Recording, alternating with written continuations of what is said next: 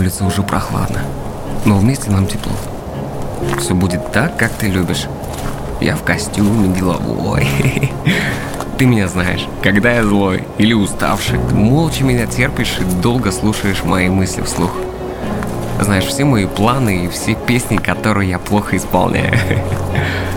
Прости за ночные поездки, другие города, и за то, что так часто бываю рядом, но мыслями я где-то далеко. Кстати, я не стал говорить маме, что ты иностранка. Ну не бойся, ты ей нравишься. Спасибо тебе, родная. Айштерл.